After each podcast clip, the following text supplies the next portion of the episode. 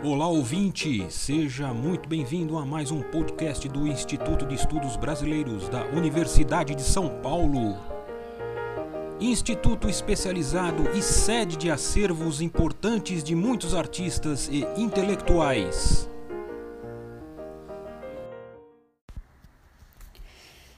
A vocação para a inclusão social e para a garantia do direito de acesso aos museus e ao patrimônio na produção teórica e empírica de Valdir Rússio. O tema do Dia Internacional de Museus de 2020 é Museus para Igualdade, Diversidade e Inclusão. Esse dia, criado e disseminado pelo Conselho Internacional de Museus, é celebrado anualmente em 18 de maio. A reflexão suscitada pelo órgão em relação à temática de 2020 afirma que os museus devem ter como objetivo se tornar um ponto de encontro para celebrar a diversidade de perspectivas que compõem as comunidades e seu pessoal e promover ferramentas para identificar e superar preconceitos no que é exposto e nas histórias que contam. Podemos afirmar que essa é uma demanda inerente ao cumprimento da função social educativa dos museus e à atuação dos museólogos como trabalhadores sociais, conceito criado e disseminado por Valdiza Rússio em sua produção teórica e empírica e em suas atividades de docência, responsável pela formação de muitos profissionais de museus que atuam no Brasil e ainda que a participação de representantes dos novos públicos em projetos museológicos e curatoriais participativos tem como resultado a transformação das instituições em espaços mais acessíveis para todos os visitantes. Entretanto, é necessário alertar que esse não é um assunto recente. O desenvolvimento da noção de igualdade por meio do acolhimento da diversidade de identidades no discurso museológico e da inclusão de novas representações e públicos são desafios de longa data nos museus. A partir do final do século XX e início do século XXI, Museus em diferentes países começaram a desenvolver projetos e programas visando a inclusão social de pessoas com deficiência e novos públicos, com base nos conceitos disseminados pelos movimentos sociais militantes que defendiam os direitos dessas populações. O projeto do Museu da Indústria, da Secretaria da Indústria, Comércio, Ciência e Tecnologia, criado e coordenado por Valdiza Rússio entre os anos de 1978 e 1987, tinha como base a participação e inclusão dos trabalhadores da indústria paulista e de suas comunidades no universo museológico. Foi o primeiro museu brasileiro sem uma sede única. Sua proposta era de uma instituição polinucleada. Esse projeto logo se tornou uma referência internacional no campo da museologia social e da educação museal, principalmente pelo engajamento social de suas ações de preservação e difusão do patrimônio industrial, centradas nos trabalhadores e comunidades do entorno das indústrias e fábricas que compunham os polos museológicos. As programações oferecidas pelo museu estavam sempre afinadas com as questões sociais e engajadas com a inclusão social de novos públicos.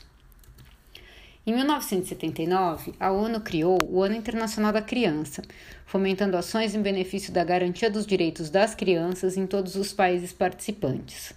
Valdiza, sempre atenta às questões sociais em sua produção teórica e empírica, nesse ano empreendeu ações que dialogavam com a ação da ONU, como a publicação do artigo Os Museus e a Criança Brasileira, no jornal O Estado de São Paulo, no qual expressava suas preocupações e reflexões acerca dos direitos das crianças, levando em consideração a realidade brasileira no acesso aos museus e ao patrimônio cultural. As ações empíricas planejadas pela museóloga e afinadas com o tema em questão foram principalmente a criação do projeto do Museu da Criança, que tentou viabilizar junto à Fundação Escola de Sociologia e Política de São Paulo, ao governo do estado de São Paulo e à Fundação Calouste Gulbenkian em Portugal, e as exposições do Museu da Indústria, intituladas Oficinas Infantis, apresentadas no Parque da Água Branca na Semana da Criança, nos anos de 1979, 1980 e 1981. Essas propostas se caracterizavam por apresentar o museu como um ambiente participativo, colaborativo, ativo e que garantiu o acesso do público livre de barreiras sociais, arquitetônicas e econômicas. Em 1981, a ONU lançou as ações do Ano Internacional da Pessoa com Deficiência, que corroborou com a união e reivindicação de representantes dessa população de diversos países, transpondo dificuldades de comunicação e fronteiras com ações afirmativas e eventos para a garantia de seus direitos. Esse marco foi extremamente importante para o desenvolvimento do movimento pelos direitos das pessoas com deficiência no Brasil que tinha e tem como principais lideranças pessoas com deficiência, com papel fundamental nas conquistas do direito à acessibilidade,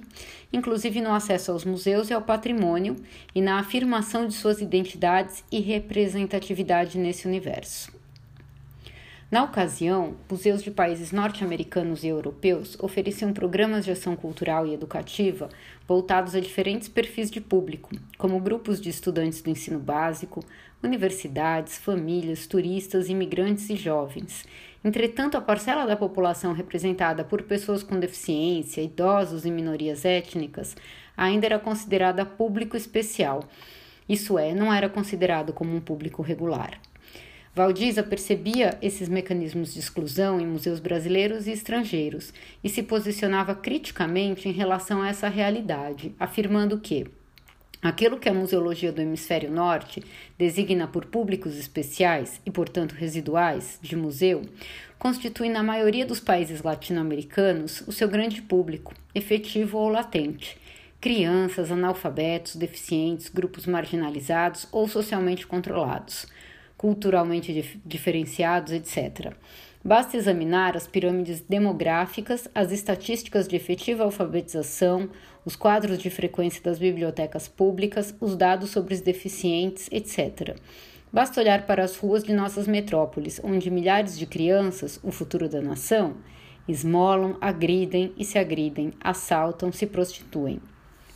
Década de 1980. Em relação às ações empíricas empreendidas por ocasião do Ano Internacional da Pessoa com Deficiência e por meio da aproximação de Valdiza com o Movimento pelos Direitos da Pessoa com Deficiência, foram criadas duas exposições no Museu da Indústria.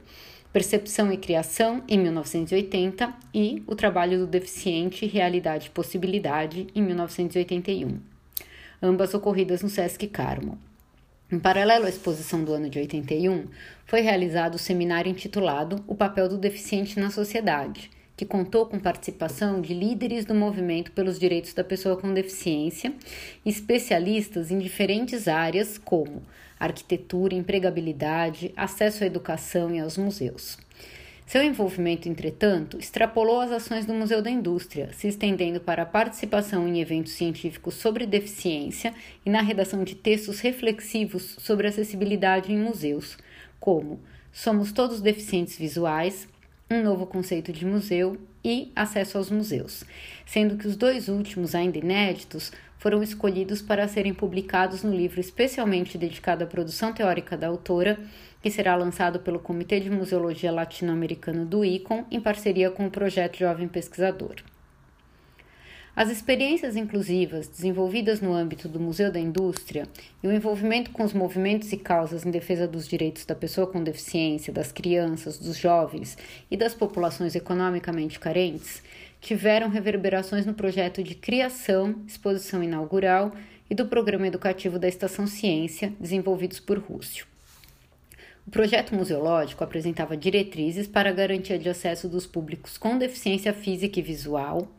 A exposição inaugural O Homem, o Planeta e a Vida contava com eliminação de barreiras arquitetônicas e recursos de comunicação e fruição multissensoriais, e o programa de ação educativa, composto por uma equipe de educadores formados em cursos de graduação em ciências e humanidades, que preferencialmente estivessem realizando pesquisas de mestrado e doutorado em áreas afins às temáticas da instituição, apresentava estratégias de mediação adequadas para pessoas com deficiência e crianças em situação de rua. Isso no ano de 1986. A atuação de Valdiza no campo da formação de museólogos engajados com as questões sociais de seu tempo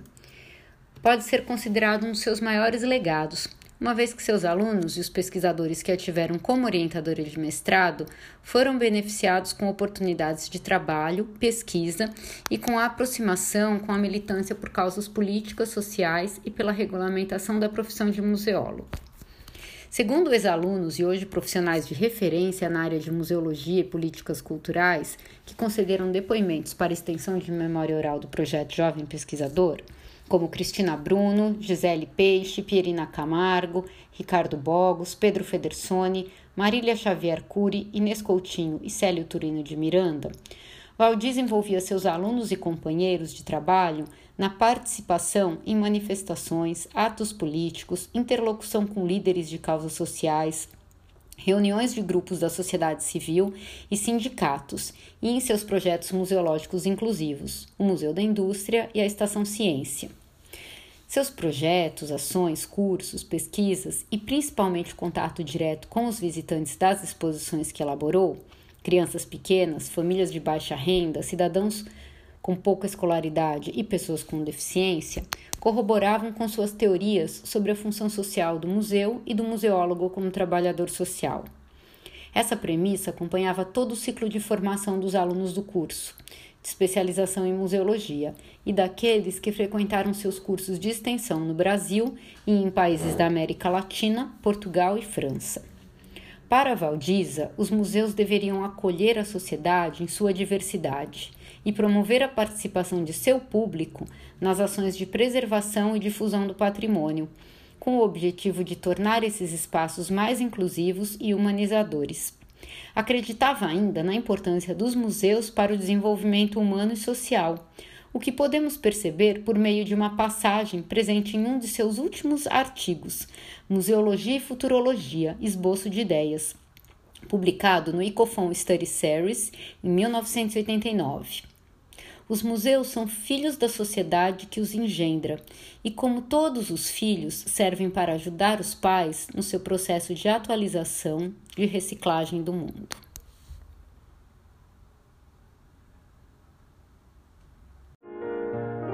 Este podcast do Instituto de Estudos Brasileiros chega ao final. Esperamos que tenham gostado e em breve retornaremos com um novo assunto para você.